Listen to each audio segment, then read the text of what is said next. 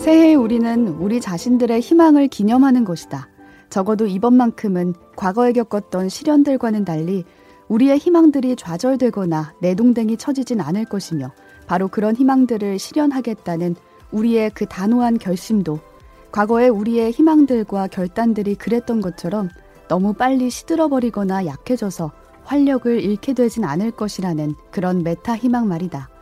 이렇듯 새해란 희망들의 부활을 기념하기 위해 매년마다 열리는 축제이다.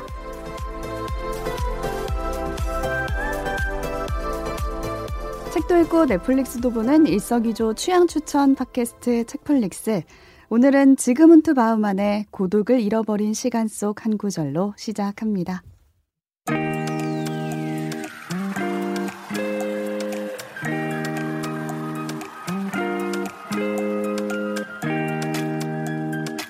안녕하세요. 책디입니다. 오늘도 오지와 덕피디 나와 계세요. 안녕하세요. 안녕하세요. 오지랖 넓은 오지입니다. 안녕하세요. 이것도 덕질한 덕피디입니다. 네. 오프닝에서 새해 그리고 희망에 대해서 이야기를 했는데 그러게요. 네. 들어보니까 어떤가요? 오프닝 문장이 굉장히 제, 기네요. 되게 쉬워요. 또 은근히. 시련이 있었습니다. 어, 단순히. 우리가 새해를 열기에 좀 어려움이 많았어요. 겨우 어려운 끝에 이제 새해, 새해 방송을 여는데. 어, 그러게. 네. 새해 복 많이 받으세요. 네. 새해 복 많이 받으세요. 그렇네요. 새해 첫 녹음. 우리가 새해 첫, 음. 처음 봤어. 음. 아, 그렇네. 보는 것도 처음 봤네요. 근데 해마다 새로운 희망을 얘기를 하는데 연말 음. 연시에는 이 구절은 메타 희망, 그러니까 희망에 대한 희망을 얘기를 하고 있어요. 음. 그러니까 이게 일종의 새해 우리가 막 새 해돋이도 보러 가고 올해 같은 경우는 해돋이를 안 보라고 권하고 있지만 해돋이를 보러 가기도 하고 그다음에 가족들이나 친구들 모여서 새해 소망 나누기도 하고 그 희망을 나누는 게 어쩌면 그 희망이 그냥 사라지지 않기를 희망하는 단계이기도 어, 하더라고요. 희망이, 희망이, 희망. 특히 올해가 이런 것 같아요. 코로나 때문에 뭔가 새해 목표를 세우는 게 되게 어려운데 그러니까. 모두의 약간 공통된 소망인 것 같아요. 올해는 그런 꿈들을 꿀 수 있게 되기를 음. 다 같이 빌었던 것 같아요. 맞아요. 음. 이런 생각을 못 해본 것 같아요. 그냥 음. 매번 해돋이는 하면서 아 새해마다 희망이 태어나는구나. 어, 그리고 그쵸. 연말에는 희망이 죽었다가 또 태어나는구나. 희망이, 희망이 죽어. 부활하기 때문에. 희망의 생로병사까지. 네. 그래서 해마다 그 딱 태어나는 시기가 새해 초기 때문에 음, 더 우리가 새해를 맞아요. 기념하는 게 아닌가 이런 그렇죠. 생각도 들더라고요. 되게 어떻게 보면 인위적인 구분인데 새해라는 게 음, 언제부터 언제까지 그냥 정해놓고 그쵸. 사는 거잖아요. 시간은 연속적인 건데. 그러니까 음. 뭐 일월 일일 영시 된다고 해서 갑자기 인생이 드라마틱하게 바뀌는 것도 아니고. 그렇죠. 근데 이제 이, 이 그 문장은 제가 매년 사실 새해가 되면 생각이 나요. 이, 이게 제가 몇 년 전에 읽은 그 에세이인데 지그문트 바우만은 폴란드 출신의 사회학자고 마르크스주의 이론가입니다. 되게 되게 빡세 보이죠? 네. 빡센 분입니다. 네. 그리고 실제로 이 고독을 잃어버린 시간은 다행히도 에세이 모음집이라 좀 그래도 잘 읽혀요. 음. 잘 읽혀서 제가 몇 년 전에 대학원 다닐 때 그러니까 이게 약간 사회학 쪽 공부를 하는 사람들이면 어, 꼭 한 번씩은 읽는 학자였거든요. 음. 그때 읽었던 책인데 뭔가 인상 깊어가지고 이 구절 자체가 메타 희망이라거나 메타희망. 희망에 대한 희망이잖아요. 메타 희망은 학자스러운 표현이라고 생각했어요. 그쵸? 안 그래도 이 새해란 희망들의 부활을 기념하는 그러니까요. 그런 거다라는 지적이 되게 재밌어서 한 번씩 생각나서 오늘도 한번 가져와 봤고 네. 주제는 뭐냐? 오늘은 그러면은 저희가 이 문구를 가지고 무슨 이야기를 할 것이냐? 뭐 새해 특집 이렇게 할 수도 있었지만 음, 새해 특집 뭔가요? 네, 새해 특집은 아니고요. 아 오직 책플릭스에서만 만날 수 있는 독보적인 명물 코너가 있습니다. 어, 부끄러워. 좀 낯간지러웠어요, 작피디님. 사연이 없으면 사연을 만들었어. 셀프로. 셀프 처방전. 음, 네. 그래서 왜냐면 제가 이제 영등포구에 사는 효모 덕후님이 보낸 사연입니다. 아, 라고 네네. 하면 너무 가식적이잖아요. 그렇죠. 지어낸 거니까. 그럴 바에는 네. 솔직하게. 네. 네, 솔직하게. 그래서 사연이 없어서. 그렇습니다. 사연이 없습니다. 네. 그래서 가상의 어떤 사연으로. 올해는 음. 약간 제가 그런 느낌이 들더라고요. 앞에서 잠깐 얘기했지만 새해 기분이 좀 안 나요. 음, 아, 어, 저도요. 새해가 된 것 같지가 않아. 희망찬 느낌이 없어요. 음. 뭔가 새해 되면은 작심삼일이라도 하려고 뭐 계획도 막 엄청 세우고 음, 올해는 이거 해야지 저거 해야지 막 이렇게 짜는데 그게 음. 없는 거예요. 맞아. 그냥 기대할 게 없달까? 그리고 어. 나만 그런가? 나 저는 일월 일일에 생방송 근무를 했거든요. 아, 그래서 그렇군요. 아무 생각이 없었어. 그냥, 그냥 일하는 하루 일 일. 어. 그렇게 돼버려서 그런지 모르겠지만 뭔가 예년과 달리 의욕이 유난히 음. 없다. 맞아요. 저 같은 경우에도 삼십일일에는 막 삼, 이, 일 어, 아! 막 약간 이런 게 다 같이 모여가지고 막 음. 그런 게 있었는데 이번에는 맞아. 그런 것도 없고 음. 해서 오, 지금 십이월의 연장선인가 어. 잘 모르겠어요. 맞아요. 새해가 된 거를. 코로나라는 음. 상황이 계속 이어지는 음. 것도 되게 저희한테 어떤 연속성을 부여하는 음. 거 아닌가 싶어서 오늘은 그래서 꼭 신년이라서기보다는 뭔가 보고 나면은 좀 의욕이 생기는 작품들, 음, 새로운 네. 시작들을 만들어갈 수 있도록 도와주는 왠지 작품들. 왠지 뭔가 하고 싶어지다. 음. 뭔지 모르겠지만 뭐라도, 뭐라도 하고 싶다. 어. 뭔가 시작하고 싶어지게 하는 그렇습니다. 그런 의욕 메이커 작품들을 저희가 준비해봤는데요. 그렇습니다. 먼저 참여 안내를 듣고 작품 소개해드리도록 할게요. 네, 책플릭스는 청취자 여러분들의 참여로 더 즐겁고 풍성해집니다. 방송에 대한 감상이나 질문, 또 방송에 제안해 주실 내용을 댓글로 남겨주시면 저희가 선정을 통해서 커피 쿠폰 보내드리고요. 방송 들으신 후에는 좋아요와 입소문 꼭 부탁드립니다. 네, 혹시 요즘 어떤 게 고민이다 싶으시다. 그리고 이걸 책이나 영화, 또 드라마 같은 작품들로 처방을 받아보고 싶다 하는 사연이 있으시다면 책플릭스 이메일, 트위터, 인스타그램 뭐 다양한 채널 열려 있으니까요. 메시지 보내주시고 그러면 저희가 열심히 고민해보고 처방도 해드리고 또 처방을 실천하실 수 있게 책 선물도 보내드리겠습니다. 저희가 이렇게 셀프 처방전을 하면 사태가 벌어지지 않을 수 그러니까요. 있습니다. 그러니까요. 자, 많은 참견 부탁드립니다. 네, 그럼 오늘은 우리들의 고민이죠. 의욕이 없어서 의욕을 불타일 알고 보니 청취자들은 의욕이 불타고 있었다. 다른 분들은 불타 있는데 어. 의욕이 없는 우리가 스스로에게 셀프 처방전을 나눠볼게요. 이것만 보면은 의욕이 타오른다 음. 하는 작품. 먼저 오지가 지어온 처방전 볼까요? 네, 저는 저의 셀프 처방. 저 같은 경우는 의욕이 막 활활 타오르기보다는 군불처럼 오. 좀 따뜻하게 어, 어, 은근히 좀 오래가요. 군불이 떼질 수 있는 작품을 한번 들고 와봤습니다. 음. 저희 이제 영화 한 편 소개해드리려고 하는데요. 어, 이천 국내에서 이천구 년에 개봉했던 선샤인 클리닝이라는 작품입니다. 오, 오. 선샤인 클리닝. 선샤인. 뭔가 깨끗한 거 같은데. 해보세요. 선샤인. 뭐가 생각나시나요? 클리닝. 선샤인 우리 집 이름이 선샤인이야. 아, 뭐? 어머, 새해 맞이 티엠아이 하나 알아갑니다. 네, 영등포구 선샤인. 선샤인. 네, 네 사신다. 아, 영등포구 선샤인. 네, 영등포구 선샤인 되게 많아. 어, 건설 회사가 같은가 봐. 어. 아무튼. 네. 티엠아이. 선샤인 클리닝. 진짜 티엠아이. 어, 진짜 충격적이네요. 어, 선샤인. 전혀 상관, 무관하고. 네, 네, 네. 영등포구랑 무관한. 네. 선샤인 클리닝은 말 그대로 이 선샤인 클리닝이 등장을 하거든요, 극중에. 그래서 음. 어떤 방식으로 나오는지 줄거리부터 좀 나눠볼게요. 영화인가요? 네네, 영화입니다. 그래서 국내에서는 이천구 년, 그러니까 벌써 십 년이 넘었네요. 어, 그렇네. 네, 그런 작품인데 줄거리를 먼저 나눠드리면 주인공은 이제 로즈라는 여성이 주인공이에요. 음. 이 사람 말 그대로 학창시절에 되게 잘 나갔던 오. 퀸카였어요. 음. 학창시절에. 그래서 퀸카랑 사귀었어요. 퀸카랑 음. 연애도 퀸카, 하고 퀸카. 소비 정말 미국 하이틴 영화 여주처럼 이렇게 치열이 어, 그 리더고 그다음에 막 쿼터백이랑 연애하고 막 그랬던 오. 진짜 소위 전형적인데? 전형적인 퀸카였어요. 어. 근데 이제 그런 퀸카들도 시간이 지나고 현실의 벽에 부딪혔을 때는 그렇게 잘 나가지 못하는 거예요. 음. 그래서 혼자 이제 그 호텔이나 이런 가정 청소 일을 하면서 음. 어렵게 아들을 아, 혼자 기르는 싱글맘인 거예요. 음. 그래서 청소를 한다는 게 사실은 고임금 노동이 아니기 때문에 생활이 되게 어려운 데다가 아들이 이렇게 말썽고 음. 소위 아. 말썽꾸러기인 거예요. 그래서 학교에서 그렇게 괴롭혀요. 문제를 일으키는. 그냥 애가 폭력적인 건 아닌데 엉뚱한 행동을 음. 하고 그게 이제 일반적인 시선에서는 이제 받아들일 수 없는 행동들이 있었던 거예요.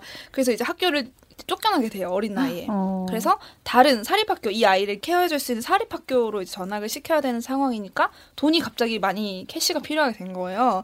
근데 이 로즈가 해왔던 청소일로는 그게 감당이 안 되는 상황. 그래서 이 벽에 마주칩니다. 근데 이 로즈에게는 가족이 있는데 지금 엄마는 돌아가셨고 아버지랑 여동생이 있어요. 그래서 아버지랑 여동생이 한 집에 사는데 아버지는 약간 무능하게 집에 계신 노인? 장년에 남성이고 그 동생 노라 같은 경우도 약간 노답 인생이에요. 아~ 이렇게 자기 성질도 있고 어떡하냐? 좀 게으르고 이래서 야무지지가 못하고 하는 알바마다 다 잘리고 아이고. 그래서 그 아버지 집에 약간 얹혀 사는 노답 인생입니다. 지금 그래서 이 두 자매가 둘 다 노답이에요. 지금 총체적인 난국이네. 어떻게 네. 돈 버는 사람도 없고 지금 애매한 거예요. 그래서 그러다 우연히 우연한 기회에 고수익 알바를 만나게 됩니다. 음. 고수익 로즈가? 짭짤한 알바. 어. 근데 고수익은 보통 고수익이라는 말에는 어떤 말이 따오를까요? 동반되죠. 그렇죠. 어. 고위험이란 말이에요. 음. 그래서 어떤 일이냐면 되게 힘들고 무서운 일이에요. 범죄 현장 청소 일을 하는 아~ 겁니다. 음. 그래서 자살이나 어떤 형사 사건이 발생한 현장에 대부분 이제 사람의 피나 이런 음. 체액 같은 게 많이 끔찍하게 남아있고 음. 그 공간을 이제 치워야만 음. 정리가 되기 때문에 그 일을 시작하게 되는 거예요. 아, 작년에 베스트셀러였던 음. 죽은, 죽은 자의 집 청소가 좀 생각나요. 그건 뭐 범죄 현장은 아니었지만 거기도 일종의 네, 범죄 현장도 사실은 음. 있을 수 있을, 있, 수 있죠. 있을 거예요. 아마 특수청소 업체이기 음. 때문에 그래서 그 정말 죽은 자의 집 청소를 하게 됩니다. 이 자매가. 음. 근데 이 자매가 약간 현실 자매예요. 되게 서로 샤샤 막 이런 분위기가 아니고 되게 티격태격해요. 동생은 원래 야무지지 않다고 했잖아요. 음. 막 언니는 좀 이걸 열심히 해서 좀 돈을 벌고 열심히 해보려고 하는데 동생은 처음에는 막 되게 막 되게 잘 못해요. 근데 둘이 어쨌든 점점 점점 일이 늘어요. 처음에는 막 막 냄새나고 그런 것들을 어, 적응을 못하고 맞아. 끔찍한 현장에 막 놀라기도 하고 음. 우왕좌왕하면서 이제 커 나가요. 그래서 이 비즈니스가 점점 이제 전문화가 돼요. 커지나요? 처음에는 네. 정말 칫솔로 막 그 막 세제 뿌려서 핏자국을 막 닦아요. 그런 게 나와요. 어. 근데 이제 이게 이제 그 이야기를 거듭하면서. 이 생체 청소 같은 경우는 특수 약품도 필요하고 음. 전문화된 자격증도 필요하고 뭐 여러 가지 특수한 것들이 필요하대요. 그래서 그런 거를 하나씩 막 채용을 하고 공부도 하고 하면서 점점 잘 돼가는 것 같아요. 돈도 잘 벌려요. 그래서 막 아, 좀 잘 되는 것 같은데 또 노라가 결정적인 순간에서 사고를 칩니다. 아이고. 그래서 결국 이 비즈니스는 원점으로 돌아가고 아. 조금 인생이 만들어져 가나 싶었던 로즈의 삶이 다시, 다시 밑바닥으로 처박히게 되는 아이고. 상황에 마주하게 됩니다. 음.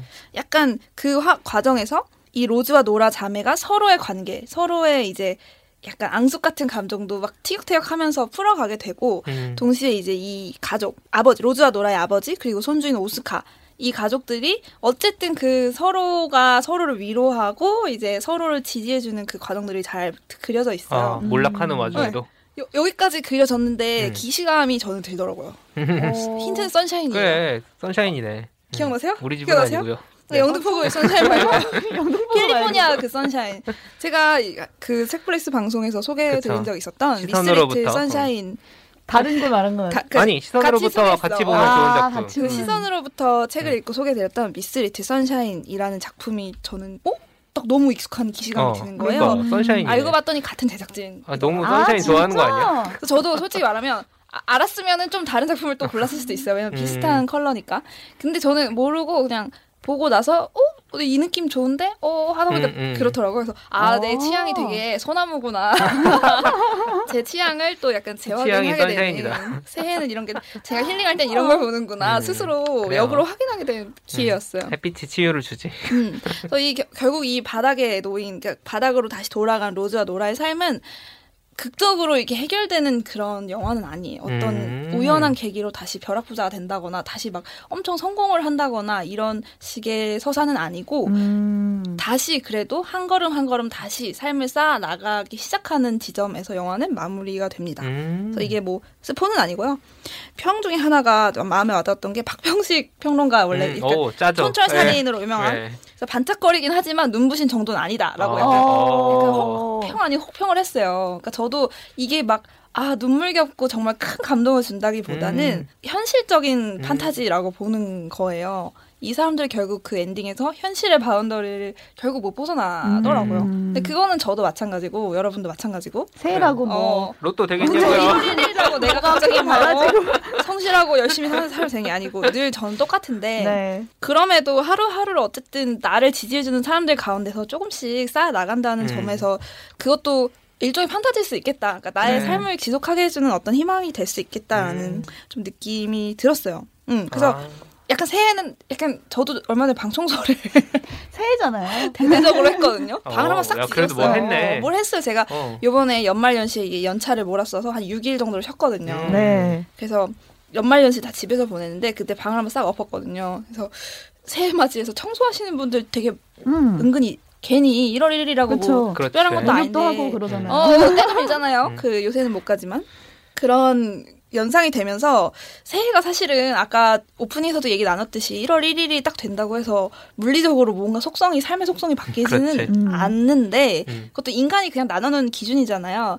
근데 어쨌든 그걸 나눈 거를 좀 계기 삼아서 그냥 정리를 해보면 좋겠다. 음. 근데 저는 방청소를 했지만 우리 모두 방청소도 하지만 새해 정리해야 될 것 중에 하나는 이제 해묵은 감정이나 그쵸. 이 인간관계 같은 것들도 음. 다시 돌아보는 계기가 늘 됐던 것 같아요. 음. 그래서 뭐 미안할 사람한테 미안하다 얘기도 하고 고마워라고 해야 될 사람한테 고마워라고도 하고 뭐 그런 좀 계기로 핑계로 좀 좋은 핑계로 삼아서 삶을 좀 다시 쌓아나가는 계기가 됐으면 좋겠다. 그래서 딱 보고 났을 때 새해 벽두에 보기에는 좀 마음에 잘 와닿았던 음. 영화였다 이런 느낌이 들어서 가져와 봤습니다. 아, 그래서 음. 너무 음. 너무 눈부시지 않다는 게 아까 처음에 얘기했던 음. 뭔가 불타오르기보다는 군불 때듯이 어. 따뜻하게 그냥 새해를 음. 살아갈 용기를 주는 영화라서 좀 막 신난다기보다는 음. 좀 기분이 따뜻해지는 그런 음. 것들을 원하신다면 한번 추천드리고 싶고요. 저는 그런 영화들을 보고 나면은 음. 종종 생각이 나더라고요. 그러니까 음. 그런 영화들이 오히려 막 나서도. 엄청 강렬한 영화들 아. 말고 네. 그게 아니라 어떤 일상을 살다가 어느 날 갑자기 로즈의 어, 그런 게 떠오른다든가 장면들이.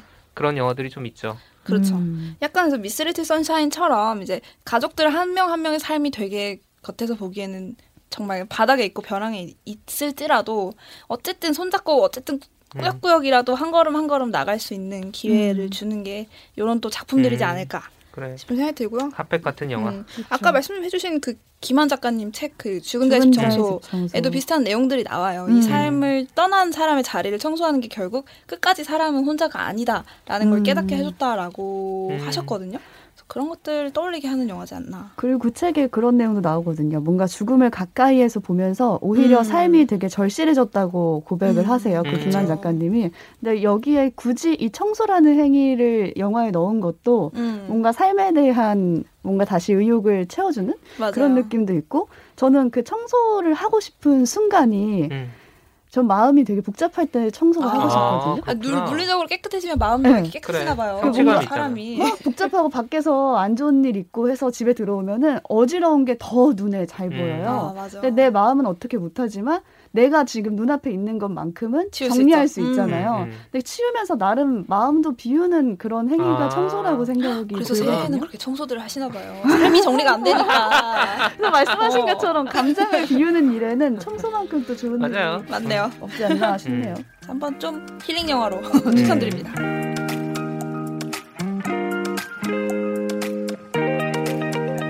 다음으로 제가 준비해온 처방전은 네. 이길보라 작가의 해보지 않으면 알 수 없어서 음, 책이죠. 네, 에세이입니다. 작년 팔월에 나온 책이에요. 이 작가는 우선 감독으로 아시는 분도 그렇습니다. 많으실 것 다큐멘터리 같아요. 다큐멘터리 영화 같은 것들을 만드시죠. 음. 네, 맞아요. 로드스쿨러, 뭐 반짝이는 음. 박수소리, 최근에는 기억의 전쟁까지 네, 그러니까 다큐멘터리 많이 내셨던 감독님인데 이 작가를 설명하려면 코다라는 단어를 코다. 빼놓고 음. 설명할 수가 없어요. 얘기죠? 저는 코다리찜만 알아요. 코다리찜 우리 떠나지 네, 못하네. 그거는 정말 알고 있었는데 코다라는 단어는 네. 저는 잘 몰랐거든요. 네.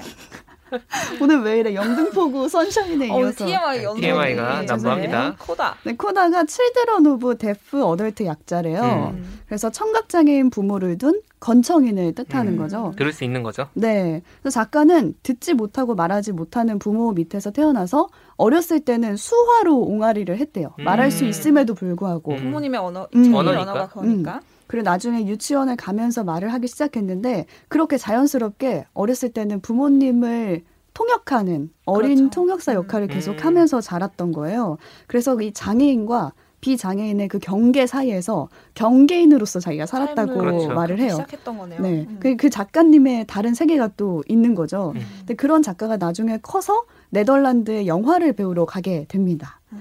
그 전후의 사정과 과정이 담긴 책이 이 에세이라고 보시면 될 것 같아요. 어, 영화를 하기로 결심한 과정부터 다 실려 있겠네요. 네, 우선 영화를 하고 다큐멘터리도 제작하는 과정 음. 중에 이 사람이 네덜란드의 아, 영화를 음. 더 네. 배우고 싶어서 가게 되거든요. 음. 그 과정이 나오는 음. 거예요. 네. 그래서 책을 다 읽고 나면은 네덜란드에서 석사를 뭔가 같이 딴 느낌이 들어요. 아. 왜냐하면 그만큼 수업에서 오고 갔던 질문들이 다 실려 있고 음. 거기서 아, 어떤 수업에서. 피드백을 받았는지도 실려 있어요. 아, 디테일하게 쓰셨구나. 네, 그러면서 작가가 어떤 점을 깨달았는지 막 그런 장면들이 담겨져 있는데 예를 들어서 자신이 한국에서 자신을 소개할 때 코다라는 사실을 밝히면은 이제 한국 사람들은 놀란다거나 음. 뭔가 이 감정 그렇죠. 동요가 있고 그 후에 자기가 이제 말을 이어서 스토리텔링을 하는데 네덜란드에서는 자기가 코다라고 했는데 어. 안 놀란다는 거예요. 오, 그래서 어, 이게 이 반응이 아닌데 하면서 그렇지. 스토리텔링이 뭔가 문제가 오고 안 되는구나. 이게 아닌데 어, 이게 아닌데 그런 뭔가 다름에 대해서 다른 시선을 접하면서 음. 자신만의 삶의 방법론에 대해서 고민해가는 이야기라고 음. 보시면 되고 그래서 이 책의 부제도 삶의 지도를 확장하는 배움의 기록이라고 음. 적혀져 있어요. 그래서 독자는 작가의 삶의 지도를 엿보면서 뭔가 나의 지도도 같이 그려보게 된다고 음. 생각하시면 좋을 것 같아요. 오, 멋있다, 뭔가. 음. 네. 저는 그 시작이 가장 인상 깊었거든요. 이 책의 모든 내용은 이 작가가 네덜란드 필름 아카데미에 진학하기로 결정을 하면서 벌어지는 그렇죠. 일이에요. 음. 그래서 여러 조건을 만약에 따지다가 그냥 한국에 머무르기로 했으면은 없던 일이지. 네, 어. 나오지 않았을 어, 책이에요. 만날 수 없는 세상인 네. 거죠. 근데 그렇다고 어, 네덜란드 가세요. 어. 네덜란드가 짱입니다. 유학 가세요. 네덜란드로 어. 가세요. 이게 아니에요. 그냥 해보지 않았으면 몰랐을 것들을 직접 경험해보면서 이런 걸 겪었다 하는 이야기를 담고 있어요. 음. 근데 잠깐 처음에 입학 서류를 내고 나서 일 차를 합격하니까 면접을 보러 가야 되는 음, 거예요. 네덜란드로? 그렇죠. 아, 줌 이런 걸로 안 되나요? 그러니까요. 없던 시기다.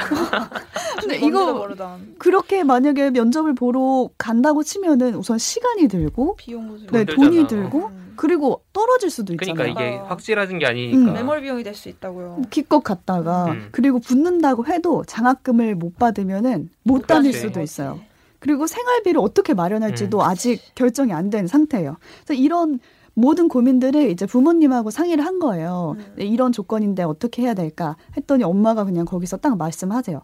가봐야 알 수 있으니까 무조건 가라는 거예요. 음. 그래서 아빠 역시 이 말에 감동. 지지를 네. 합니다. 근데 작가의 부모님은 귀로 들을 수가 없으니까 정보를 습득하기 어려운 입장이시잖아요. 음. 네. 그래서 모든 거를 몸으로 부딪혀가면서 아. 살으신 거예요. 음. 그래서 직접 가보고 직접 만져보고 만들어보면서 살았던 게 부모님의 음. 삶의 방식이었던 거예요. 아, 아 이게 또 청각장애라 음. 단순히 어떤 청각 정보만 없는 것이 아니라 삶의 방식 자체가 그쵸. 전혀 다른 방식일 수 있겠다는 생각이 드네요. 음. 음. 그렇기 때문에 아빠가 작가에게 매일같이 하는 말이 있었는데 보라야 괜찮아 경험. 괜찮아 경험. 음. 이 두 단어였어요. 그래서 오늘 뭐 어떤 일이 있었는데 다른 선택을 했으면 좋았을 것 같아. 막 이렇게 투정을 부리면 괜찮아 경험. 경험한 거다. 음. 좋은 경험을 한 거다. 임플란트를 하고 턱이 막 잔뜩 부은 사진을 음. 보냈을 때도 보라야 괜찮아 경험. 다음엔 안 그러면 되죠. 이라고 하고 임플란트 이것도 어, 하나의 경험이다. 어, 그래. 뭘 성공을 하든 실패를 음. 하든 돈을 버리든 시간을 버리든 대답은 그냥 다 똑같으신 거예요. 음. 괜찮아 경험이라고. 그러니까 누가 아무리 그게 좋다고 뭐 어떻다고 말해도 해보지 않으면 알 수 없는 거니까 라고 말을 하는 게 이 부모님의 방식이었던 거예요. 음. 그런 부모님 곁에서 크고 자란 작가는 이 두 단어의 용기를 얻고 결국에는 네덜란드로 가서 면접을 봐서 이제 학교를 다니게 되죠. 음. 음. 제가 해마다 표어를 정하거든요. 세월에. 어, 되게 건전하다. 네. 올해 혹시 공개되나요? 아니면 일월에? 네, 작년에는 개짱이었어요. 개짱이? 네, 댓글로 아, 그래. 소개한 적이 있는데 때 소개했던 개짱이. 네, 개짱이가 제 이천이십 년도 표어였다면 음. 이번에는 정하지 못하고 있다가 이 책을 읽으면서 정했던 게 괜찮아 경험이라고 아, 적었어요. 괜찮아 경험. 음, 올해 또 무슨 짓을 하려고.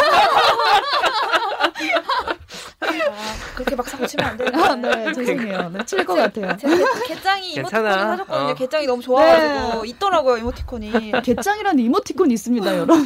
이게 되게 보편적인 개념인가 봐요. 너무 좋더라고요. 그러게요. 개짱이. 그래서 괜찮아 경험. 음, 괜찮아 이거는, 경험. 그래. 음, 오, 모두가 괜찮아. 한 번쯤 이렇게 가져볼 태도네요. 음, 지금 딱 저한테 해주는 말 같았거든요. 음. 제가 지난해 사실 고백을 하자면 유튜브를 정말 많이 시도를 해봤어요. 어. 여러 차례 실패를 해서 어, 벌써 실패예요. 계정만 세 개예요. 아, 그래요? 예, 유튜브 계정만. 재활용 안 되나요? 응. 아, 그냥 써. 살릴 수 없어. 내가 뭐 계정 돈 그래. 드는 것도 아닌데. 그래. 처음에는 그냥 책을 소개하거나 뭔가 신문 칼럼을 비교하는 음. 그런 유튜브를 기획했다가 오디오가 제대로 잘 안 잡히는 거예요. 아, 처음이다 그쵸, 보니까 그쵸. 몰랐어요. 오디오 어렵죠. 응. 그래서 장비를 다 구입하니까 의욕이 사라지는 거예요. 원래 이래요. 그러니까 문제는 했는데 영상 십 분짜리 만들자고 네 시간을 편집한 거예요, 제가. 원래 그래. 어, 원래 그래. 아, 너무 힘들고 이거 이렇게 하면은 재미라도 있어야겠다 음. 싶어가지고 남편하고 같이 하는 취미를 주제로 오디오 유튜브를 또 기획을 음. 해본 거예요. 음. 나름 음악도 고르고 이번엔 두 번째 도전이라고 막 코드도 녹음하고 음. 막 그렇게 그렇지. 했어요. 근데 코로나가 덮치면서 야외 취미 활동을 할 수 없게 됐어요. 아, 맞네요. 네.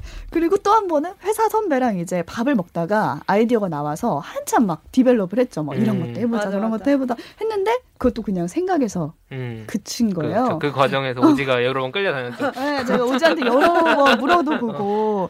근데 이런 시도를 하면 할수록 계속 고민에 부딪히는 거예요. 내가 왜 이렇게 유튜브를 하려고 하지? 음. 안 해도 그만인데? 그리고 내가 왜 하고 싶지? 음. 무슨 말을 하고 싶은 거지? 이런 생각이 들면서 어, 돈 낭비 아닌가? 시간 낭비 아닌가? 음. 계속 이런 생각이 드는 거예요. 그래서 맞아요. 결국 올해는 접자. 깔끔하게. 아, 뭐야. 어. 괜찮아. 경험이라고. 어, 포기를 하자. 경험을 안... 어, 포기를 하자 했는데 이 책을 본 거예요. 아. 네, 결국에는 이 책을 기뻐요. 봤더니 아. 네, 괜찮다. 경험이라는 거예요. 그래서 수많은 유튜버들이 유튜브를 시작할 때 뭐 주의할 점이라고 맞아요. 조언을 하잖아요. 음. 저도 그걸 많이 봤어요. 근데 명확한 컨셉 없이 시작하지 말라고 음. 하고 남들과 다른 차별성이 있어야 하고 자신만의 콘텐츠가 있을 때 시작해도 늦지 않다. 이렇게 막 조언을 하거든요. 근데 그런 아이디어가 언제, 언제 하늘에서 뚝 떨어지지 않잖아요. 물론 오랜 기간 생각하고 뭐 기획하고 시도하면은 실패할 확률은 줄어들겠죠. 음. 근데 그게 저는 제 방식은 아니라는 생각이 드는 거예요. 이 책을 읽으면서. 그러니까 보란 듯이 실패를 했어도 시도한 덕분에 알게 된 게 있다면 음. 우선 유튜브에는 생각보다 시간이 많이 든다. 아, 음. 해보고서야 알겠네. 네. 굳이 비싼 장비도 필요 없다. 필요 없지. 그리고 편집이야 하면 할수록 는다. 그런 당연한 음. 말이죠. 그리고 무엇보다 내가 왜 유튜브를 하려는지에 대한 이유를 점점 할수록 찾아가고 있다라는 음. 생각이 네, 네. 드는 거예요. 저한테는 그냥 놀이터 같은 공간이 필요했던 것 같아요. 음. 제가 아나운서라는 직종을 가지고 있지만 그냥 언제까지 누군가 나한테 무언가를 떨어뜨려주길, 누가 나를 뭘 시켜주길 음. 기다릴 순 없는 거예요. 어. 내가 나한테 무언가 주어지기를 한참 기다렸다가 그게 내가 하고 싶은 게 아니면은 음, 그건 그러니까. 또 어떡해요. 음. 정확히 내가 어떤 걸 좋아하고 어떤 걸 하고 싶은지는 해봐야지 아는 거잖아요. 음. 그래서 그런 걸 해볼 수 있는 놀이터가 나한테 필요했다라는 음. 생각으로 좁혀가고 있어요. 점점 음. 그 갈래를. 그렇군. 그럼... 앞으로 한 구십 개 좀 더 생기는 건가? 자, 좋아요. 아, 말도 하지 마. 그런 말도 하지 마. 어쨌든 이제 좁혀가고 있다. 안 해봤으면 몰랐을 것들을 네, 부딪혀가면서 맞아요. 알아가는 게 제 삶의 방식이구나라는 생각이 들더라고요. 음. 딱 이런 고민을 하고 있었는데 새해에 이길보라 감독의 이 책을 읽게 읽었구나. 된 거는 행운이라고 생각을 어. 해요. 음, 적절한 시기에 만난 거예요. 음. 그렇네. 음. 뭔가 좌절과 실패의 기억으로 끝나버릴 수 있었던 그런 지난한 날들을 괜찮다고 다 음. 뭔가 경험이라고 보듬어주는 느낌이거든요. 작가 역시 프롤로그에서 이렇게 말해요. 예술가로서 얼마나 불안하겠어요. 그쵸. 예술가의 삶은. 요즘 더 힘들지. 음, 어떻게 지속가능한 삶을 꾸려나갈지 그런 막막한 생각이 들 때 이 괜찮아 경험이라는 말을 생각한대요. 음. 어쨌든 발걸음을 떼어야지 무엇이든 가능해진다고 막 말을 하면서 작가는 이런 삶의 방식을 자신의 부모로부터 배웠지만 이 책을 본 사람에게도 닿아서 그렇지. 또 다른 모험의 씨앗이 됐으면 좋겠다고 음. 이렇게 설명을 하거든요. 저는 그 씨앗이 저에게 아주 잘 심어졌다라는 음. 생각이 들고 그렇습니다. 어떻게 유튜브로 말할까요? 어, 뭐 네. 유튜브가 될지 네. 뭐가 될지 네. 새해에는 여전히 뭐 유튜브 시도를 하고 다른 또 씨앗으로도 많이 발화가 되지 않을까라는 음. 생각이 들어요. 어, 응원합니다. 그래서, 어, 의욕이 생겼네. 네, 의욕이 친구야. 생겼어요. 실제로 어. 포기하려고 했다가 음. 그래서 저처럼 새해에는 뭐 하지? 아니면 어차피 해봤는데 안 됐었잖아. 뭐 했던 거 안 될 거 음. 알잖아 하지 말까라고 고민했던 걸 그런 생각을 했던 모든 분들에게 의욕을 불태울 수 있는 음. 더할 나위 없이 좋은 책이 아닐까라는 생각이 듭니다. 네. 우리의 모든 시작에 용기를 불어넣어줄 이 책을 추천합니다. 음. 새해에 잘 어울리는 책이네요. 음. 이렇게 영혼 없이 얘기하는 것 같아. 왜냐면 의욕을 의욕이 진짜 없거든요. 의욕, 저도 그렇잖아요. 왜냐면 아, 새해는 여행 가야지, 새해는 뭐 운동해야지. 아, 그래. 맞아, 맞아. 이게 하나도 안 되는 거예요. 맞아, 맞아, 맞아. 보통 원래 일월 일일은 헬스장 붐비는 날인데 헬스장 못 가잖아요. 그렇지. 일주일 일주일간 가장 빡센데. 어. 하다못해 목욕뜨기도 음. 못하는 그런 시국에. 그렇네. 아 그것도 있는 것 같아요. 보면은 음. 새해 되면 원래. 그 올해 빨간 날 한번 체크해 보면서 휴가를 아, 어떻게 써야 맞아. 이제 아름다울까? 올해 빨간 날도 어. 조금이야. 어, 그치 심지어 올해는 심지어. 빨간 평일 빨간 날이 없어 별로. 일도 많이 해야 돼. 그래서 그런 걸 좀 하면서 이제 아 그래 내가 유월에 어딜 갈 거니까 가니까. 참자 어. 이게 됐는데 몇 달을 또 참으면서 다니는 건데 이게 그 바라보고 참을 게 없어져 기다릴 버렸어. 기다릴 게 없는 어. 기대할 게 없는 새해라는 게 네. 진짜 뭐. 무섭더라고요. 네. 아무튼 어쨌든 내면의 불꽃에서 찾을 수밖에 없다. 네. 유튜브든 뭐든 경험. 음. 저 같은 경우는 이길보라 작가님 책을 처음 접한 게 되게 옛날이에요. 고등학교 때 읽었거든요. 아, 맞아요. 책 그 학생 때 내셨던 네. 길은 학교다라는 네. 책을 그때는 이제 부모님이 사실은 좀 권해주셨어요. 이렇게 새로운 뭔가 삶의 다른 길을 가는 청소년 이야기라서 아마 음. 저의 시야를 좀 넓혀주려고 권해주셨던 것 같은데 학교 밖 삶을 선택한 이야기인 거예요. 이제 음. 똑같이 학교 다니고 시험 공부를 준비를 하, 수능 준비를 하고 이런 게 아니라 새로운 어떤 삶을 찾아서 동남아 몇 개국 여행을 음. 하면서 겪은 이야기, 그래서 길에서 배움을 찾은 이야기를 음. 담은 책인데, 저는 이제 그때가 한창 이제 중고등학생 특유의 그런 상태였거든요. 그러니까 친구들 그 이너서클로 계속 들어가려고 하는, 아~ 그러니까 친구들한테 인정받고 친구들을 그치, 그 그치. 밖으로 달라서 튀거나 네. 이렇게 소외되지 않으려고 안으로 안으로 음. 끊임없이 모르는 것도 아는 척하고 막 들어가려고 노력하던 상황이었는데, 이 이길보라 작가는 학교 밖으로 뛰쳐나가서, 심지어 우리나라 밖으로 나가서 음. 처음 보는 사람들을 만나고 처음 보는, 나 혼자 건사하기도 힘든 상황에서 봉사활동을 막 하고 나누고, 이런 이야기들을 보면서 이렇게 밖으로 밖으로 나가는 사람도 있구나. 음. 그러니까 전혀 제가 봤던 수많은 친구들과는 전혀 다른 삶의 방식을 내 또래가 하고 있다는 점이 되게 인상 깊었고 좀, 좀 자극은 됐던 것 같아요. 그거, 그걸로 인해서 제가 뭐 더, 다른 선택을 하진 않았지만 음. 아, 이런 삶도 있구나. 그치. 내가 청소년이라서 못한다가 아니라 내 선택의 문제구나. 이런 음. 충격으로 다가왔던 음. 것 같아요. 이름도 그래서 길이 들어가잖아요. 그렇죠. 이 길 보라요. 길을 보라고. 이름도 운명이에요. 아, 이게 아빠하고 엄마의 음, 성을 합친 거잖아요. 네. 이렇게 했다고 하더라고요. 그래서 그것조차 운명이었다. 음. 어, 그것조차 운명인 거예요. 저는 그래서 아, 이, 이 처음엔 그때만 해도 세 글자 이름으로 해, 책을 내시, 아, 내셨어요. 그 당시에는. 네, 그래서 좀 그렇게 처음 만남이었던 작가님이 어느덧 이제 자기 꿈이었던 그 영화 감독이 돼서 오. 또 새로운 영화 감독으로서의 삶을 담은, 담은 책을 내니까 엄청 신기했어요. 어, 어. 그랬겠다. 뭔가 음. 한 사람의 성장사를 오, 보는 느낌으로. 이렇게 어른이 돼서, 나도 어른이 됐지만 어른이 돼서 계속 밖으로 나갔던 그분인 여전히 밖에 여전히 계시다. 여전히 길에서 배우고 계시다. 멀리 갔다 오셨다. 네. 배우는 방법은 다양하다. 음. 좀 읽어보고 싶은 마음이 들었어요. 음. 음. 새해가 아니더라도 새로운 에너지가 필요한 시점에서는 그러니까 이길보라 작가님 글이 도움이 될 것 같아요. 음. 그러니까 중요한 건 네덜란드에 갈 필요가 있다는 건 아닌 그쵸. 거죠. 네. 이 책만으로도 네. 경험을 충분히 할 수 있을 것 같아요. 그러니까 음. 그런 태도가 결국에는 음. 태도가 결국에는 우리한테 의욕 메이커가 되지 않을까. 음. 괜찮아. 경험. 괜찮아, 경험. 음. 오진님 읽어보세요. 지금 둘, 의욕이 사라져 계신데. 우리 합쳐서 유튜브 백 개 나와. 자음형이 그거였거든요. 어차피 실패할 거면 빨리 실패하자. 이 태도로 엄청 살았었거든요. 네. 이건 비슷한 것 같아요, 뭔가. 어차피 처음하면 다 망하니까. 성공할 음. 확률은 적으니까. 그럴 거면 빨리 망해야 뭘 배우니까. 어, 좋은 생각이야. 어차피 그렇게 생각하면 음. 성공하지 않아도 돼서 마음이 좀 편해요. 음. 어. 어차피 망할 거니까 빨리 해서 빨리 망하자. 이러면은 어, 그것도 좀... 적어놓을게요. 어. 저. 어실 빨실. 어, 어차피 실패할 거 빨리 실패하자.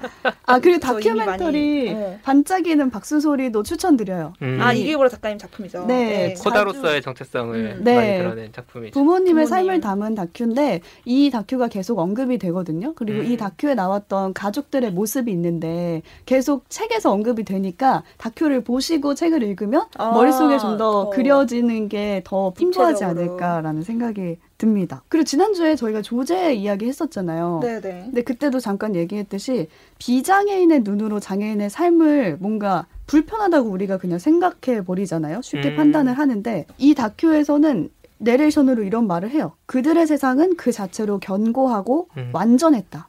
그러니까 생각보다 우리 모두 다 자기만의 방식으로 잘 살아가고 있다. 그쵸? 꽤나 행복하고 음. 완전하게 느껴지는 그런 삶을 보여주는 다큐여서 음. 한 번쯤 보시는 걸 추천드립니다. 그 관련해서 미라클 벨리에라는 영화가 있어요. 음, 뭐지? 그, 그게 주인공이 어. 코다예요. 아, 주인공이 그래요? 코다고 프랑스 영화였던 알지? 것 같은데 음. 그 근데 음악을 굉장히 좋아해. 음악을 굉장히 좋아하는, 이제 얘는, 얘는 건청이고, 그러니까 들리는 애고, 부모님은 농인인데, 음. 그거 극영화예요, 그건. 극영화인데 되게 재밌어요. 그러니까 저는 사실 코다라는 개념을 그 영화로 처음 접했었거든요. 음. 근데 이제 예를 들어서 그 갈등들. 그러니까 부모님은 못 들으니까 소위 말하는 청인들의 세계에서 이제 일종의 소통창구 역할을 해야 될 거 아니에요? 음. 딸이? 똑같네. 똑같아요. 똑같은, 똑같은 상황이에요. 그래서 그러니까 반짝이는 막소리 들으시고 좀 관심이 생기시면은 그 영화 찾아보시는 것도. 미라클 네. 뭐라고? 미라클 벨리에. 벨리에. 벨리에가 이름입니다. 네. 네.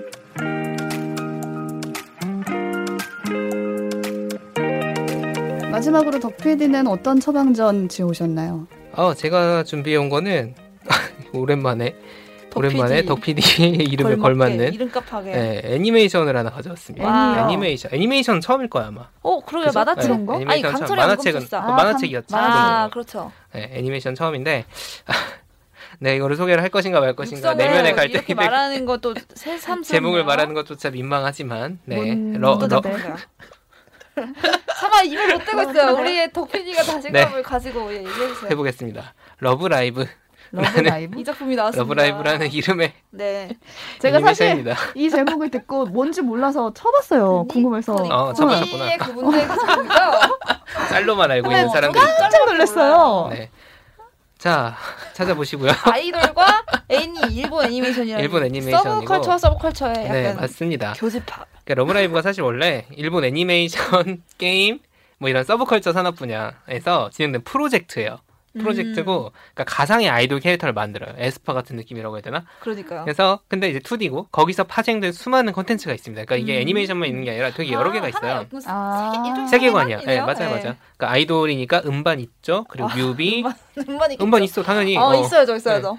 만화, 게임, 투어 막 이런 것도 있고 어. 상호들로 구성된 실사판 콘서트까지. 공연. 네, 공연들이 있습니다. 엄청 인기가 많아요.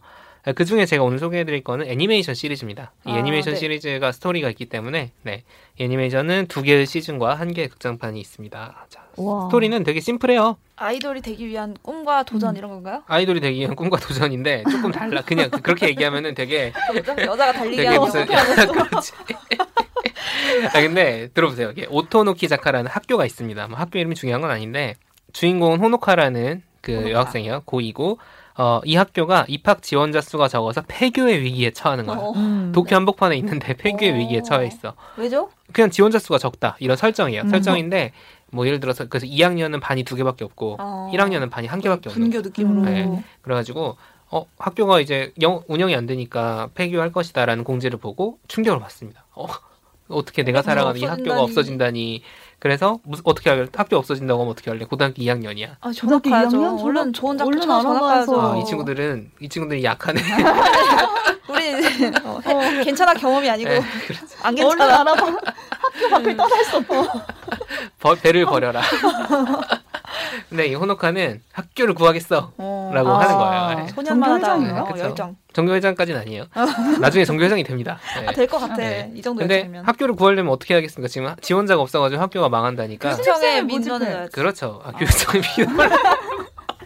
아, 너무 현실적이에요. 현실의 바운더리 잘 중시하기 지원자를 때문에. 늘려야지. 지원자를. 지원자를 늘려야 되는데 지원자를 네. 늘리려면 학교를 홍보를 해야 될 거 아니에요. 그렇죠. 그래서 학교의 홍보 수단으로 생각하는 게 뭐냐? 스쿨 입시. 아이돌. 아, 아 스쿨 아이돌입니다. 아, 스쿨 아이돌. 우리 우리나라에 찌들었지 지금. 어. 입시 성적 홍보하자고. 어.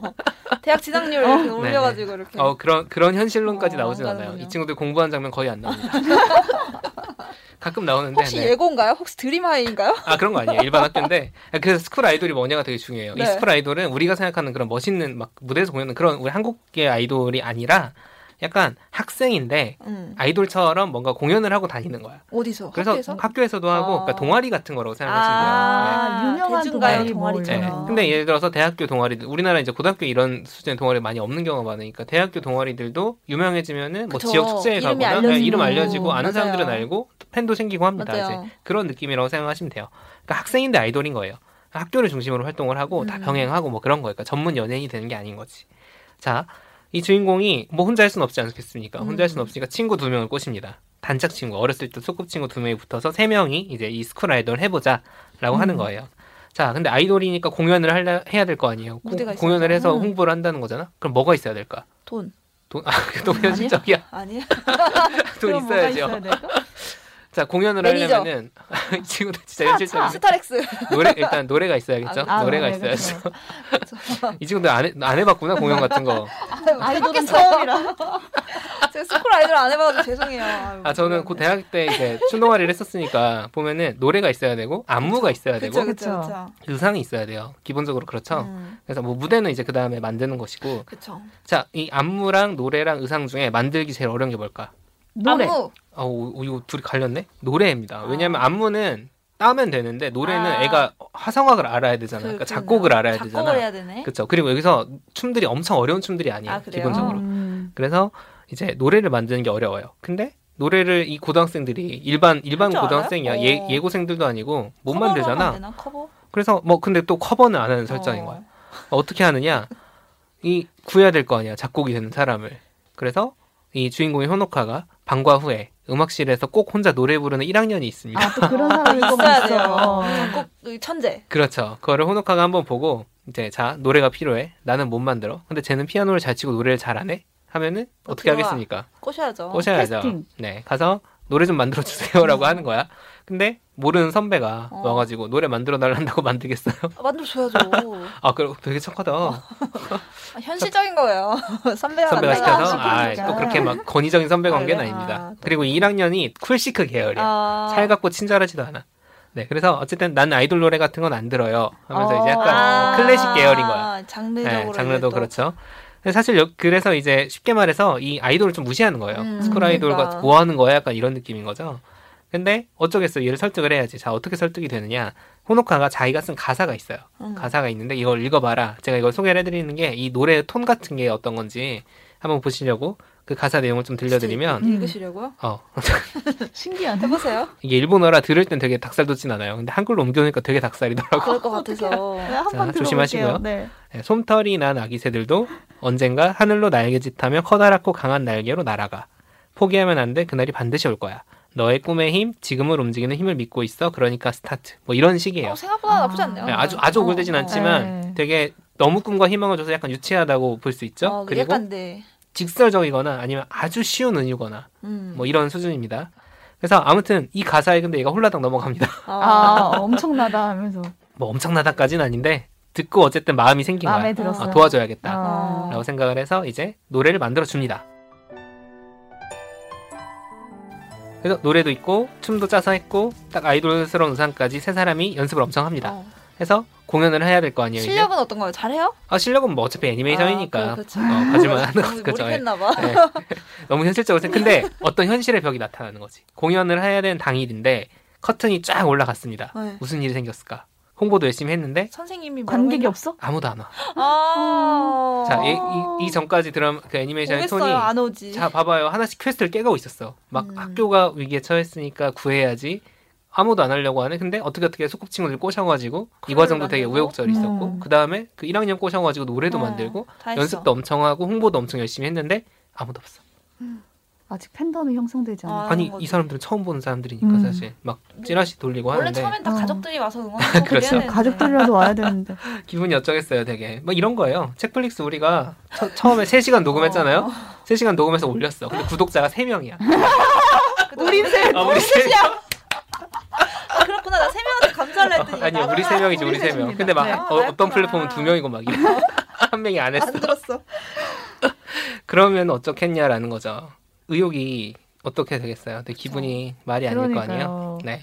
사람도 없는데 공연을 하는 게, 하는 게 맞냐, 이런 고민이 들겠죠? 근데 이제 그 순간, 이 스쿨 아이돌에 좀 관심이 있어 보이던 일 학년짜리 하나가 헐레벌떡 뛰어들어옵니다. 아, 그래서 걔를 보고 공연을 해요. 셋이서. 아, 공연을, 신나게 공연을 합니다. 한 명의 관객. 한 명의 관객을 네. 보고. 그리고 그 사이에 또 한두 번씩 이렇게 보러 와요. 또 보러 오고, 관련, 관련된 학생들이. 자, 이제 공연이 다 끝났어요. 끝난 다음에 이 모든 과정에 걸쳐서 막 학교를 구하겠다, 스쿨 아이돌 하겠다, 사사건건 시비를 걸던 학생회장이 있어요. 아, 니네가 뭔데 그렇게, 어. 그렇게 난리야? 라는 그런 느낌이죠. 물어봅니다. 와서 봤어 또. 음. 계속 해봐야 의미가 있겠냐? 라고 물어봐요. 아무도 없으니까 사실 음. 제대로 된 관객은. 그러니까 주인공인 호노카가 대답을 합니다. 계속 할 거다. 그리고 이 강당을 언젠가 꽉 채워 보이겠다.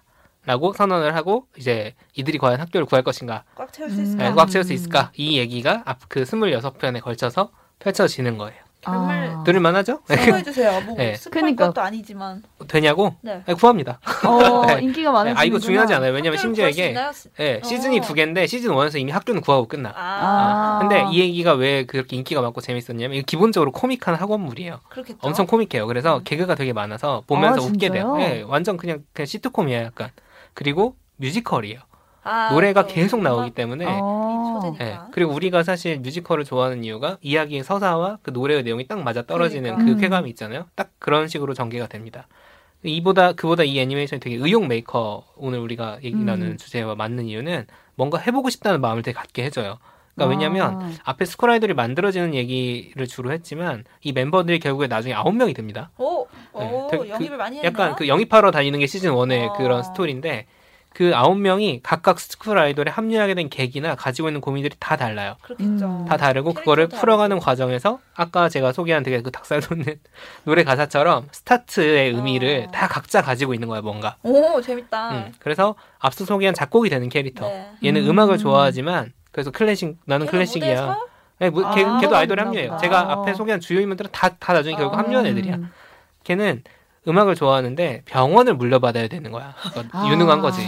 좋은 고민을 하고 있어요. 그래서 의대를 가야 돼. 의대 가야 돼. 선택해야 하나. 어. 아, 뭐 근데 얘 입장에서는 나는 음악이 너무 좋은데 음악을 하고 싶은데 의대를 가야 되는 거야. 그러니까 여기서 내 음악은 끝났어. 막 이런 얘기 어. 하는 거예요. 근데 사실 얘는 클래식 쪽에서 프로가 될 수는 없지만 음. 그건 시간이 굉장히 많이 들고 계속 그 정진해야 되니까. 근데 이 스쿨 아이돌이라는 걸 하면서 작곡을 계속하고 그쵸. 음. 뭔가 자기가 취미로 즐기면서 음악을 만들 수 있잖아요. 음. 뭐 이런 예라든가 아니면 뭔가 자신감이 되게 없어가지고 아이돌 너무 좋아하지만 못하는 애가 있는데 걔가 주변의 격려라든가 이런 거 음. 계기로 합류하는 과정이라든가 하면서 이 캐릭터들마다 가지고 있는 서사가 다 다르고 고민도 음. 다르고 성격이 다른데 어 이걸 보시게 되면 아홉 명이라고 그랬잖아요. 이 중에 한 명이 네 취향은 있다. 아, 아홉 명 중에 한 명. 아홉 명. 어, 맞지. 아이돌을 그치. 좋아하는 것과 같네요. 그렇죠. 아홉 명 중에 한 명이 네 의욕을 불태우게 할 사람은 한 명 정도는 한 명 무조건 있다. 저, 케이스 바, 하나 정도는 너랑 잘 맞는 무조건이라고 생각합니다. 네, 무조건이에요. 왜냐하면 삼 학년 세 명, 어. 이 학년 세 명, 일 학년 세 명이라 또 그런 아, 그, 그것도 좀 다르고 네, 달라요. 덕필이도 있나요? 있어요. 근데 저는 너무 여러 번 봐가지고 그때마다 아. 인생이 좀 이렇게 아. 이게 몇 년 된 아, 거라 아, 굴곡이 다르니까 네, 인생은 그때마다 감, 달라, 달라 달라지고 자 혹시 아홉 명으로 부족할 수 있어요? 그러면 또 준비된 그렇습니다. 그럼 열여덟 명까지 가능합니다. 아~ 왜냐하면 이 다음 러브라이브가 워낙 히트를 했기 때문에 다음 프로젝트가 또 나왔어요. 아, 그렇구나. 그 프로젝트 이름이 뭐냐면 러브라이브 선샤인이야. 아, 뭐야? 어, 짠, 우리 짠이 마치 아니거든요. 짜고, 짜고 한 것처럼. 모르고 갖고 왔거든요. 어, 네. 뭐야 선샤인 지옥이야. 네. 되게 이런 선샤인 지옥입니다. 오늘은 새해, 새해는 선샤인. 키워드로. 이거는 다른 학교 얘기예요. 그러니까 완전히 이 일이 있었던 이 러브라이브 시리즈가 있었던 그때 몇 년 후의 일인데 음. 다른 학교에서 벌어진 일이고 여기도 아홉 명입니다. 어, 똑같이 합치면 열여덟 명 중에 네 취향이 하나는 있겠지. 있지. 음. 네. 그리고 또 부족할 수 있어요. 그러면 최근에 또 나왔습니다. 아, 와 계속 나오네. 이번에는 열 명이 열 명짜리고 최근에 방영이 끝난 걸로 알고 있어요. 이십팔 명 중에 네 취향이 하나는 있겠지라는 어. 그런 생각이 드는 겁니다. 그래서 어. 이 캐릭터들 가까이 고민이 있고 또 사람과 사람이 만나서 하는 일이잖아요. 그렇죠. 그러니까 조금 다른 게 예를 들어 이길보라 감독님도 자기가 만난 사람들 얘기 계속 하시지만 네. 이거는 관계성이 되게 많이 보여요. 음. 일 번부터 구 번까지 있다 치면 뭐 일, 이, 삼의 관계, 음. 일과 어. 오의 관계, 음. 칠, 팔과 사, 육의 관계 뭐 이런 식으로 음. 그런 것들이 많이 담겨 있어가지고 맞아요. 맞아요. 그래서 그런 관계성과 또 학원물 특유의 성장 코드가 있죠. 고등학생들 얘기니까 기본적으로 그리고 왠지 모를 짠한 그런 게 있잖아요. 오. 그런 감동도 있고 노래가 있고 종합 처방전이네요. 네, 그래서 음. 보고 나면은 왠지 그냥 어쨌든 일단 보고 나면 기분은 좋아져요. 왜냐하면 신나는 기본적으로 신나고 뭐 감동 그치. 코드도 있고 하지만 노래가 계속 나오기 때문에 기분이 좋아지는 거 플러스 내가 뭔가 해볼 수 있겠다라는 음. 해도 괜찮다. 사실 메시지는 동일한 것 같아요. 해도 괜찮다, 해볼 수 있겠다라는 그런 걸 주는 작품이어서 저는 거의 일 년에 한 번씩 보는 것 같아요. 그러니까 우와, 일부러 그런 건 아니야. 일부러 그런 게 아니라 제가 약간 힘들어질 때 한 번씩 찾아보는데 아, 왜냐면 힘들어지면 아 러브라이브 봐야지가 아니라 약간 익숙한 걸 찾게 되잖아.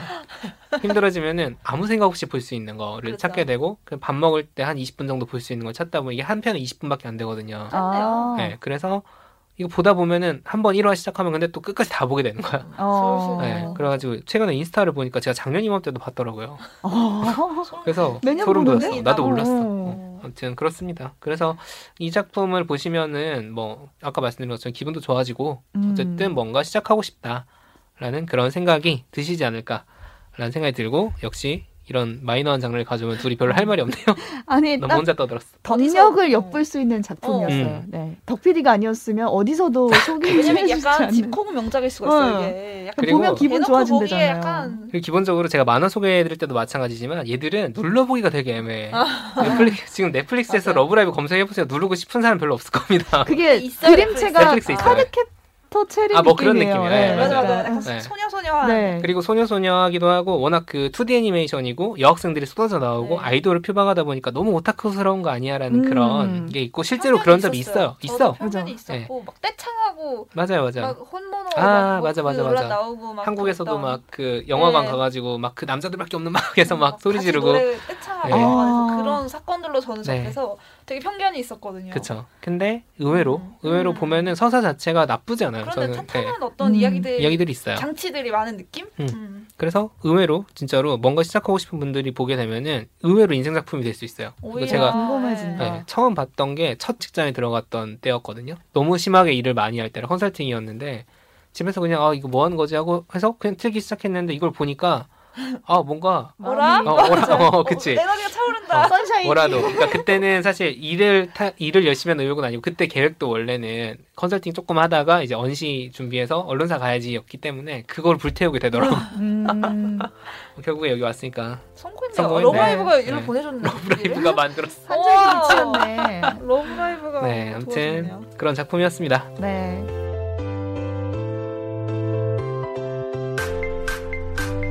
책도 읽고 넷플릭스도 보는 일석이조 취향추천 팟캐스트 책플릭스. 오늘은 보기만 하면 의욕이 불타오르는 작품들로 이야기 나눠봤는데요.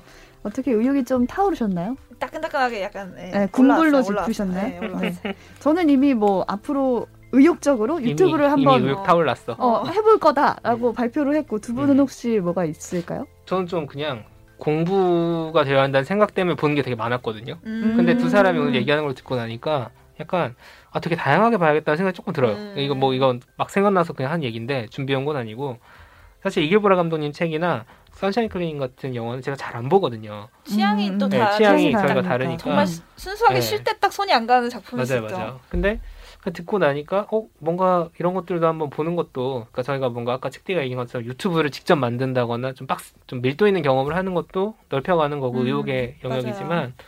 뭘 봐야겠다 생각하는 것도 약간 의욕이 생긴다. 음. 저는 그 정도네요. 저는 괜찮아 경험으로 한번 진짜 해보고 싶은 게 있어요. 이걸로 어떤가요? 계속 살겠다는 아니고 한번 해보 한번 인생 저 호기심이 많거든요. 한번 오지랖을 넓혀보고 싶은 게 미라클 모닝을 한번 해보고 싶었어요. 아~ 새벽 한 네 시 다섯 시쯤 어, 일어나가지고 유튜브로만 봤어요. 아침 시간에 쓰고 이제 일찍 밤에는 일찍 자고 음. 제가 항상 야행성이라서 아~ 되게 삶에 피해를 많이 받는 손해를 많이 봤는데.